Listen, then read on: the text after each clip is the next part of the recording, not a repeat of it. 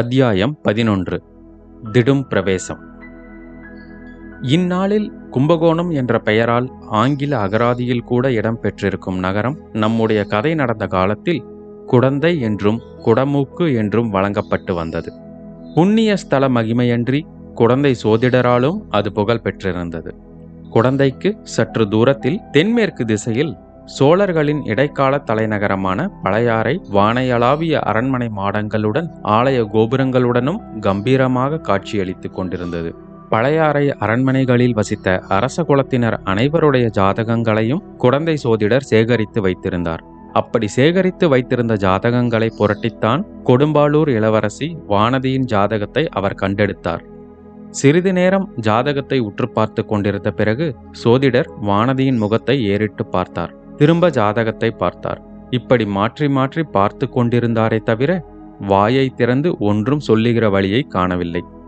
என்ன சோதிடரே, ஏதாவது சொல்ல போகிறீரா இல்லையா என்று குந்தவை தேவி கேட்டாள். தாயே, என்னத்தை சொல்லுவது, எப்படி சொல்லுவது? முன்னொரு தடவை தற்செயலாக இந்த ஜாதகத்தை எடுத்து பார்த்தேன். என்னாலேயே நம்ப முடியவில்லை. இப்படியும் இருக்க முடியுமா என்று சந்தேகப்பட்டு வைத்துவிட்டேன். இப்போது இந்த பெண்ணின் திருமுகத்தையும் இந்த ஜாதகத்தையும் சேர்த்து பார்க்கும்போது திகைக்க வேண்டியிருக்கிறது. திகையும் போதுமானவரை திகைத்துவிட்டு பிறகு ஏதாவது குறிப்பாக சொல்லும். இது மிகவும் அதிர்ஷ்ட ஜாதகம் தாயே. தாங்கள் எதுவும் வித்தியாசமாக நினைத்து கொள்ள மாட்டீர்கள் என்றால் சொல்லுகிறேன். தங்களுடைய ஜாதகத்தை காட்டிலும் கூட இது ஒருபடி மேலானது. இம்மாதிரி அதிர்ஷ்ட ஜாதகத்தை நான் இதுவரை பார்த்ததே இல்லை. குந்தவை புன்னகை புரிந்தாள். வானதியோ வெக்கப்பட்டவளாய், அக்கா, இந்த துரதிர்ஷ்டக்காரியை போய் இவர் உலகத்திலேயே இல்லாத அதிர்ஷ்டக்காரி என்கிறாரே, இப்படித்தான் இருக்கும் இவர் சொல்லுவதெல்லாம். அம்மா, என்ன சொன்னீர்கள்? நான் சொல்வது தவறானால் என்னுடைய தொழிலையே விட்டுவிடுகிறேன் என்றார் சோதிடர். வேண்டாம் சோதிடரே, வேண்டாம், அப்படியெல்லாம் செய்து விடாதீர். ஏதோ 4 பேருக்கு நல்ல வார்த்தையாக சொல்லி கொண்டிரும். ஆனால் வெறுமனே பொதுப்படையாக சொல்லுகிறீரே தவிர குறிப்பாக ஒன்றும் சொல்லவில்லையே, அதனால்தான் இவள் சந்தேகப்படுகிறாள். குறிப்பாக சொல்ல வேண்டுமா? இதோ சொல்லுகிறேன். 4 மாதத்திற்கு முன்னால் அபசகுனம் மாதிரி தோன்றக்கூடிய ஒரு காரியம் நடந்தது. ஏதோ ஒன்று தவறி விழுந்தது. ஆனால் அது உண்மையில் அபசகுனம் இல்லை. அதிலிருந்துதான் இந்த கோமகளுக்கு எல்லா அதிர்ஷ்டங்களும் வரப்போகின்றன. வானதி, நான் என்னடி சொன்னேன், பார்த்தாயா என்றாள் குந்தவை தேவி. முன்பே இவருக்கு நீங்கள் சொல்லி வைத்திருக்கிறீர்கள் போலிருக்கிறது என்றாள் வானதி. பார்த்தீரா சோதிடரே இந்த பெண்ணின் பேச்சை? பேசட்டும் தாயே, இப்போது எது வேண்டுமானாலும் பேசட்டும். நாளைக்கு மன்னர் மன்னனை மணந்து கொண்டு... அப்படி சொல்லுங்கள். இளம் பெண்களிடம் கல்யாணத்தை பற்றி பேசினால் அல்லவா அவர்கள் சந்தோஷமாக கேட்டுக்கொண்டிருப்பார்கள். அதைத்தான் நானும் சொல்ல வருகிறேன் தாயே. திடுதிப்பென்று கல்யாண பேச்சை எடுக்கக்கூடாது அல்லவா? எடுத்தால் இந்த கிழவனுக்கு புத்தி கெட்டுவிட்டது என்று சொல்லிவிடுவீர்கள். இவளுக்கு புருஷன் எங்கிருந்து வருவான், எப்போது வருவான், அவனுக்கு என்ன அடையாளம்? ஜாதகத்திலிருந்து இதையெல்லாம் சொல்ல முடியுமா ஜோதிடரே? ஆஹா, சொல்ல முடியாமல் என்ன, நன்றாய் சொல்ல முடியும் என்று கூறிவிட்டு சோதிடர் ஜாதகத்தை மறுபடியும் கவனித்து பார்த்தார். கவனித்து பார்த்தாரோ அல்லது கவனித்து பார்ப்பது போல் அவர் பாசாங்குதான் செய்தாரோ நமக்கு தெரியாது. பிறகு தலை நிமிர்ந்து நோக்கி, அம்மணி, இந்த இளவரசிக்கு கணவன் வெகு தூரத்திலிருந்து வரவேண்டியதில்லை, சமீபத்தில் உள்ளவன்தான். ஆயினும் அந்த வீராதி வீரன் இப்போது இந்நாட்டில் இல்லை, கடல் கடந்து சென்றிருக்கிறான் என்றார் சோதிடர். இதை கேட்டதும் குந்தவை வானதியை பார்த்தாள். வானதியின் உள்ளத்தில் பொங்கிய உவகையை அவள் அடக்கிக் கொள்ள பார்த்து முடியவில்லை, முகம் காட்டிவிட்டது. அப்புறம் அவன் யார், என்ன குலம், தெரிந்து கொள்ள ஏதாவது அடையாளம் உண்டா? நன்றாய் உண்டு. இந்த பெண்ணை மணந்து கொள்ளும் பாக்கியசாலியின் திருக்கரங்களில் சங்கு சக்கர ரேகை இருக்கும் அம்மா. மீண்டும் குந்தவை வானதியை பார்த்தாள். வானதியின் முகம் கவிந்து பூமியை பார்த்து கொண்டிருந்தது. அப்படியானால் இவளுடைய கைகளிலும் ஏதேனும் அடையாள ரேகை இல்லாமற் போகுமா என்றாள் குந்தவை பிராட்டி. தாயே, இவளுடைய பாதங்களை எப்போதாவது தாங்கள் பார்த்ததுண்டா? ஏன் சோதிடரே, இது என்ன வார்த்தை, அவளுடைய காலை பிடிக்கும்படி என்னை சொல்கிறீரே? இல்லை, அப்படியெல்லாம் நான் சொல்லவில்லை. ஆனால் ஒரு காலத்தில் 1000 மன்னர்குல பெண்கள், பட்ட மகிழ்ச்சிகள், அரசிலங்குமரிகள் இந்த பெண்ணரசியின் பாதங்களை தொடும் பாக்கியத்துக்காக தவம் கிடப்பார்கள் தாயே. அக்கா, இந்த கிழவர் என்னை பரிகாசம் செய்கிறார், இதற்காகவா என்னை அழைத்து வந்தீர்கள்? எழுந்திருங்கள், போகலாம் என்று உண்மையாகவே பொங்கி வந்த கோபத்துடன் கூறினாள் வானதி. நீ என்னத்துக்கு பதறுகிறாயடி பெண்ணே? அவர் ஏதாவது சொல்லி கொண்டு போகட்டும். நான் ஏதாவது சொல்லிவிடவில்லை, எல்லாம் இந்த ஜாதகத்தில் குறிப்பிட்டிருப்பதை தான் சொல்லுகிறேன். பாதத்தாமரை என்று ஏதோ கவிகள் உபசாரமாக வர்ணிப்பார்கள். இந்த பெண்ணின் உள்ளங்காலை சிறிது காட்டச் சொல்லுங்கள், அதில் தாமரை இதழ்களின் ரேகை கட்டாயம் இருக்கும். போதும் சோதிடரே, இவளை பற்றி இன்னும் ஏதாவது சொன்னால் என்னை கையை பிடித்து இழுத்து கொண்டு போய்விடுவாள். இவளுக்கு வாய்க்கப் போகும் கணவனை பற்றி கொஞ்சம் சொல்லுங்கள். ஆகா, சொல்லுகிறேன். இவளை கைப்பிடிக்கும் பாக்யவான் வீராதி வீரனாயிருப்பான். 100 போர்க்களங்களில் முன்னணியில் நின்று வகைமாலை சூடுவான். மன்னாதி மன்னனாயிருப்பான். 1000 அரசர்கள் போற்ற சக்கரவர்த்தியின் சிம்மாசனத்தில் பன்னெடுங்காலம் வீற்றிருப்பான். நீர் சொல்வதை நான் நம்பவில்லை, அது எப்படி நடக்க முடியும் என்று கேட்ட குந்தவை தேவியின் முகத்திலே ஆர்வமும் மகிழ்ச்சியும் ஐயமும் கவலையும் கலந்து தாண்டவமாடின. நானும் நம்பவில்லை, இவர் எதையோ நினைத்து கொண்டு பேசுகிறார். இப்படி சொன்னால் தங்களுக்கு சந்தோஷமாயிருக்கும் என்று கூறுகிறார் என்றாள் வானதி. இன்று நீங்கள் நம்பாவிட்டால் பாதகமில்லை, ஒரு காலத்தில் நம்புவீர்கள். அப்போது இந்த ஏழை சோதிடனை மறந்துவிடாதீர்கள். அக்கா, நாம் போகலாமா என்று மறுபடி கேட்டாள் வானதி. அவளுடைய கரிய விழிகளின் ஓரங்களில் இரு கண்ணீர் துளிகள் எட்டி பார்த்து கொண்டிருந்தன. இன்னும் ஒரே ஒரு விஷயம் மட்டும் சொல்லிவிடுகிறேன், அதை கேட்டுவிட்டு புறப்படுங்கள். இந்த இளவரசியை மணந்து கொள்ளப் போகும் வீரனுக்கு பற்பல அபாயங்களும் கண்டங்களும் ஏற்படும்.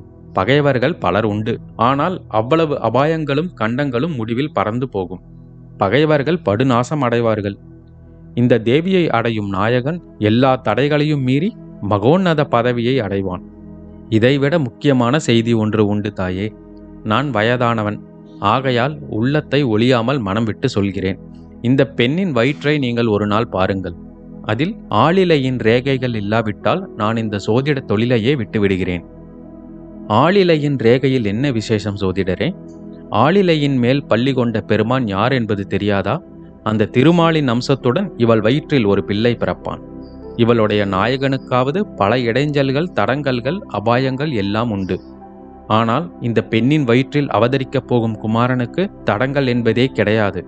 அவன் நினைத்ததெல்லாம் கைகூடும், எடுத்ததெல்லாம் நிறைவேறும். அவன் கால் வைத்த இடமெல்லாம் புலிக்கொடி பறக்கும். தாயே, இவளுடைய குமாரன் நடத்தி செல்லும் சைன்யங்கள் பொன்னி நதியின் புதுவெள்ளத்தை போல் எங்கும் தங்கு தடையின்றி செல்லும். ஜெயலட்சுமி அவனுக்கு கை கட்டி நின்று சேவகம் புரிவாள். அவன் பிறந்த நாட்டின் புகழ் மூவுலகும் பரவும். அவன் பிறந்த குலத்தின் கீர்த்தி உலகம் உள்ள அளவும் நின்று நிலவும். இவ்வாறு சோதிடர் சொல்லி வந்தபோது குந்தவை தேவி அவருடைய முகத்தையே பார்த்து கொண்டு அவர் கூறிய வார்த்தைகளை ஒன்றுவிடாமல் விழுங்குபவள் போல் கேட்டுக்கொண்டிருந்தாள். அக்கா என்ற தீனமான குரலை கேட்டு திடுக்கிட்டு திரும்பி பார்த்தாள். எனக்கு என்னமோ செய்கிறது என்று மேலும் தீனமாக கூறினாள் வானதி. திடீரென்று மயங்கி தரையில் சாய்ந்தாள். சோதிடரே, சீக்கிரம் கொஞ்சம் தண்ணீர் கொண்டு வாருங்கள் என்று குந்தவை சொல்லிவிட்டு வானதியை தூக்கி மடியில் போட்டுக்கொண்டாள். சோதிடர் தண்ணீர் கொண்டு வந்தார். குந்தவை தண்ணீரை வாங்கி வானதியின் முகத்தில் தெளித்தாள். ஒன்றும் நேராது அம்மா, கவலைப்படாதீர்கள் என்றார் சோதிடர். ஒரு கவலையும் இல்லை, இவளுக்கு இது வழக்கம். இந்த மாதிரி இதுவரையில் 5-6 தடவை ஆகிவிட்டது. சற்று போனால் கண்விழித்து எழுந்திருப்பாள். எழுந்ததும் இது பூலோகமா கைலாசமா என்று கேட்பாள் என்றாள் குந்தவை. பிறகு சிறிது மெல்லிய குரலில், சோதிடரே, முக்கியமாக ஒன்று கேட்பதற்காகவே உங்களிடம் வந்தேன். நாடு நகரங்களில் சில காலமாக ஜனங்கள் ஏதேதோ பேசிக்கொள்கிறார்களாமே. வானத்தில் சில நாளாக வால் நட்சத்திரம் தோன்றுகிறதே. ராஜ்யத்துக்கு ஏதாவது ஆபத்து உண்டா? மாறுதல், குழப்பம் ஏதேனும் ஏற்படுமா என்று இளைய பிராட்டி கேட்டாள். அதை மட்டும் என்னை கேட்காதீர்கள் தாயே. தேசங்கள், ராஜ்யங்கள், ராஜாங்க நிகழ்ச்சிகள் இவற்றுக்கெல்லாம் ஜாதகமும் கிடையாது, ஜோஷியமும் சொல்ல முடியாது. நான் பயின்ற வித்தையில் அதெல்லாம் வரவில்லை. ஞானிகளும் ரிஷிகளும் மகான்களும் ஒருவேளை ஞான திருஷ்டியில் பார்த்து சொல்லலாம். இந்த ஏழைக்கு அந்த சக்தி கிடையாது. ராஜீக காரியங்களில் நாள், நட்சத்திரம், ஜாதகம் எல்லாம் சக்தியற்று போய்விடுகின்றன. சோதிடரே, மிக சாமர்த்தியமாக பேசுகிறீர். ராஜாங்கத்துக்கு சோதிடம் பார்க்க வேண்டாம், ஆனால் என் தந்தையை பற்றியும் சகோதரர்களை பற்றியும் பார்த்து சொல்லலாம் அல்லவா? அவர்களுடைய ஜாதகத்தை பார்த்தால் ராஜாங்க ஜாதகத்தை பார்த்தது போல் ஆகிவிடும் அல்லவா? சாவகாசமாக இன்னொரு நாள் பார்த்து சொல்கிறேன் அம்மா. பொதுவாக இது குழப்பங்களும் அபாயங்களும் நிறைந்த காலம். எல்லோருமே சிறிது ஜாக்கிரதையாக இருக்க வேண்டியதுதான். சோதிடரே, என் தந்தை சக்கரவர்த்தி பழையாறையை விட்டு தஞ்சாவூருக்கு போனதிலிருந்து எனக்கு ஒரே கவலையாய் இருக்கிறது. முன்னமே சொன்னேன் தாயே, மகாராஜாவுக்கு பெரிய கண்டம் இருக்கிறது. தங்கள் குடும்பத்துக்கும் பெரிய அபாயங்கள் இருக்கின்றன. துர்காதேவியின் அருள் மகிமையினால் எல்லாம் நிவர்த்தியாகும். அக்கா, நாம் எங்கே இருக்கிறோம் என்று வானதியின் தீனக்குரல் கேட்டது. குந்தவையின் மடியில் தலை வைத்து படுத்திருந்த வானதி கண்ணிமைகளை வண்டின் சிறகுகளைப் போல் கொட்டி மலர மலர விழித்தாள். கண்மணி, இன்னும் நாம் இந்த பூலோகத்தில்தான் இருக்கிறோம். சொர்க்கலோகத்துக்கு அழைத்து போக புஷ்பக விமானம் இன்னும் இங்கு வந்து சேரவில்லை. எழுந்திரு, நம்முடைய குதிரை பூட்டிய ரதத்திலேயே ஏற்றிக்கொண்டு அரண்மனைக்கு போகலாம் என்றாள் குந்தவை. வானதி எழுந்து உட்கார்ந்து கொண்டு, நான் மயக்கம் போட்டு விழுந்து விட்டேனா என்றாள். மயக்கம் போடவில்லை, அக்காவின் மடியில் படுத்து கொஞ்சம் தூங்கிவிட்டாய். தாலாட்டு கூட பாடினேன், உன் காதில் விழவில்லையா? கோபிக்காதீர்கள் அக்கா, என்னை அறியாமலே தலை கிறுகிறுத்து வந்துவிட்டது. கிறுகிறுக்கும் கிறுகிறுக்கும். இந்த சோதிடர் எனக்கு அப்படி சோதிடம் சொல்லியிருந்தால் எனக்கும் கூட கிறுகிறுத்திருக்கும். அதனால் இல்லை அக்கா, இவர் சொன்னதையெல்லாம் நான் நம்பிவிட்டேனா? நீ நம்பினாயோ நம்பவில்லையோ, ஆனால் சோதிடர் பயந்தே போய்விட்டார். உன்னை போன்ற பயங்கொல்லியை இனிமேல் எங்கும் அழைத்து போகக்கூடாது. நான் தான் சோதிடரிடம் வரவில்லை என்று அப்போதே சொன்னேன். நீங்கள் தானே. என் குற்றந்தான். எழுந்திரு, போகலாம். வாசல் வரையில் 4 அடி நடக்க முடியுமா? இல்லாவிட்டால் இடுப்பில் எடுத்து வைத்து கொண்டு போக வேண்டுமா? வேண்டாம் வேண்டாம், நன்றாய் நடக்க முடியும். சற்று பொறுங்கள் தாயே, தேவியின் பிரசாதம் தருகிறேன், வாங்கி கொண்டு போங்கள் என்று சோதிடர் சொல்லிவிட்டு ஓலை சுவடியை கட்டத் தொடங்கினார். சோதிடரே, எனக்கு என்னவெல்லாமோ சொன்னீர்கள், அக்காவுக்கு ஒன்றும் சொல்லவில்லையே என்று வானதி கூறினாள். அம்மா, இளைய பிராட்டிக்கு எல்லாம் சொல்லியிருக்கிறேன், புதிதாக என்ன சொல்ல வேண்டும்? அக்காவை மணந்து கொள்ளப் போகும் வீராதி வீரர் அசகாய சூரர் என்று குந்தவை குறுக்கிட்டு சொன்னாள். சந்தேகம் என்ன? மகா பராக்கிரமசாலியான ராஜகுமாரர், 32 சாமுத்திரிகா லட்சணமும் பொருந்தியவர், புத்தியிலே பிரகஸ்பதி, வித்தையில் சரஸ்வதி, அழகிலே மன்மதன், ஆற்றலில் அர்ஜுனன். இளைய பிராட்டிக்கு ஏற்ற அந்த சுகுமாரன் ராஜகுமாரர் எங்கிருந்து எப்போது வருவார்? வருகிறார் தாயே, வருகிறார். கட்டாயம் வரப்போகிறார். அதி சீக்கிரத்திலேயே வருவார். எப்படி வருவார்? குதிரை மேலே வருவாரா? ரதத்தில் ஏறி வருவாரா? யானை மேலே வருவாரா? அல்லது நேராக ஆகாயத்திலிருந்து கூரையை பொத்து கொண்டு வந்து குதிப்பாரா என்று குந்தவை தேவி கேலியாக கேட்டாள். அக்கா, குதிரை காலடி சத்தம் கேட்கிறது என்று வானதி சிறிது பரபரப்புடன் சொன்னாள். ஒருவருக்கும் கேளாதது உனக்கு மாத்திரம் அதிசயமாய் கேட்கும். இல்லை, வேடிக்கைக்கு சொல்லவில்லை, இதோ கேளுங்கள். உண்மையாகவே அப்போது வீதியில் குதிரை ஒன்று விரைந்து வரும் காலடி சத்தம் கேட்டது. கேட்டால் என்னடி, குடந்தை பட்டணத்தின் வீதிகளில் குதிரை போகாமலா இருக்கும் என்றாள் குந்தவை. இல்லை, இங்கே வருகிறது மாதிரி தோன்றுகிறது.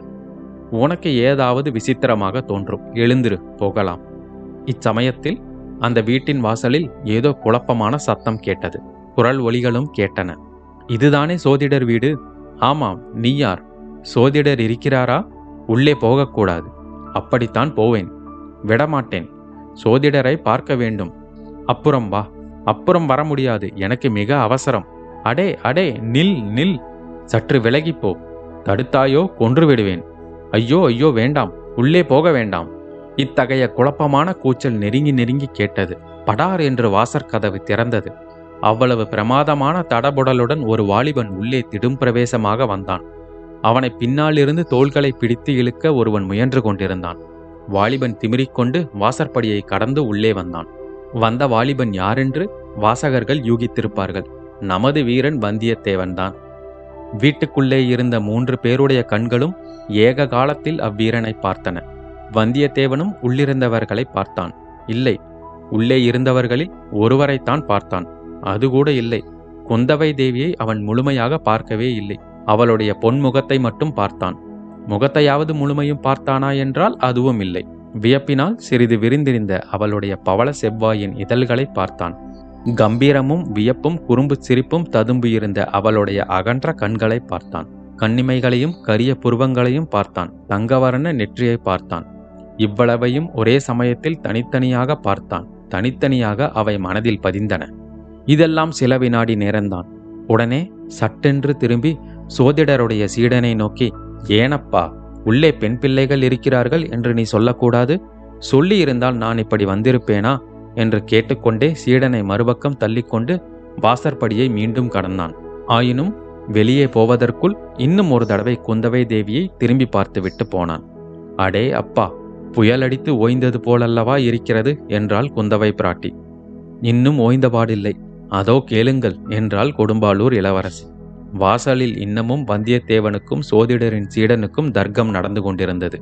சோதிடரே, இவர் யார் என்றாள் குந்தவை. தெரியாது தாயே, யாரோ அசலூர்காரர் மாதிரி தெரிகிறது, பெரிய முரட்டுப்பிள்ளை என்று தோன்றுகிறது. குந்தவை திடீரென்று எதையோ நினைத்து கொண்டு கலகலவென்று சிரித்தாள். எதற்காக அக்கா சிரிக்கிறீர்கள்? எதற்காகவா? எனக்கு வரப்போகும் மணாளன் குதிரையில் வரப்போகிறானா, யானையில் வரப்போகிறானா, அல்லது கூரை வழியாக வந்து குதிக்கப் போகிறானா என்று பேசிக்கொண்டிருந்தோமே, அதை நினைத்து கொண்டு சிரித்தேன். இப்போது வானதிக்கும் சிரிப்பு தாங்க முடியாமல் வந்தது. இருவருடைய சிரிப்பும் கலந்து அலையலையாய் எழுந்தது. வெளியில் எழுந்த சச்சரவு சப்தம் கூட இந்த இரு மங்கையரின் சிரிப்பு ஒளியில் அடங்கிவிட்டது. சோதிடர் மௌன சிந்தனையில் ஆழ்ந்தவராய் அரசகுமாரிகள் இருவருக்கும் குங்குமம் கொடுத்தார். பெற்றுக்கொண்டு இருவரும் எழுந்தனர். வீட்டுக்கு வெளியில் சென்றனர். சோதிடரும் கூட வந்தார். வீட்டு வாசலில் சிறிது ஒதுங்கி நின்ற வந்தியத்தேவன் பெண்மணிகளை பார்த்ததும், மன்னிக்க வேண்டும், உள்ளே பெண்கள் இருக்கிறார்கள் என்று இந்த புத்திசாலி சொல்லவில்லை, ஆகையினால்தான் அப்படி அவசரமாக வந்துவிட்டேன், அதற்காக மன்னிக்க வேண்டும் என்று உரத்த குரலில் சொன்னான். குந்தவை மலர்ந்த முகத்துடன் குறும்பும் கேலியும் மிடுக்கும் ததும்பிய கண்களினால் வந்தியத்தேவனை ஒரு தடவை ஏறிட்டு பார்த்தாள். ஒரு வார்த்தையும் மறுமொழி சொல்லவில்லை. வானதியை ஒரு கையினால் பிடித்து இழுத்து கொண்டு ரதம் நின்ற ஆலமரத்தடியை நோக்கி சென்றாள். குடந்தை நகரத்து பெண்களுக்கு மரியாதையே தெரியாது போலிருக்கிறது. ஏதடா, ஒரு மனிதன் வலிய வந்து பேசுகிறானே என்பதற்காகவாவது திரும்பி பார்த்து ஒரு வார்த்தை பதில் சொல்லக்கூடாதோ என்று வந்தியத்தேவன் இறைந்து கூறியது அவர்கள் காதில் விழுந்தது. ரதத்தில் குதிரையை பூட்டி சாரதி ஆயத்தமாக நிறுத்தியிருந்தான்.